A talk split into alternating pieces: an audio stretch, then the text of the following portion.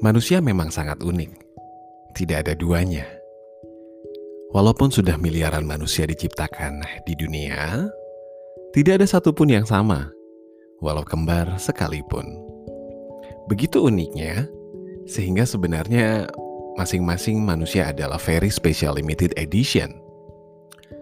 Lalu bagaimanakah kita tahu tentang keunikan kita? Apa yang berbeda dan yang unik antara satu manusia dengan manusia yang lainnya. Lalu pertanyaan berikutnya adalah, bagaimana dengan penciptaan manusia? Di berbagai macam literasi, manusia diciptakan untuk memberikan manfaat atau kontribusi bagi lingkungannya. Dan manusia juga diciptakan oleh perancangnya untuk memiliki fitur yang berbeda-beda.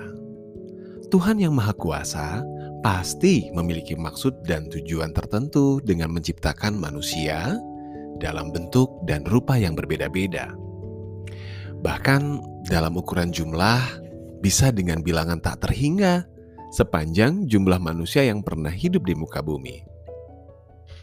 Karena Tuhan menciptakan manusia untuk memberikan manfaat dan kontribusi untuk orang lain dan lingkungannya, maka Podcast ini bertujuan untuk menggali dan membantu produktivitas Anda serta berbagi cerita bagaimana peran-peran kita dalam menjalani kehidupan sehari-hari untuk menggali makna-makna terpendam untuk kita sama-sama dapat memberikan kontribusi terbaik dalam menjalani kehidupan ini.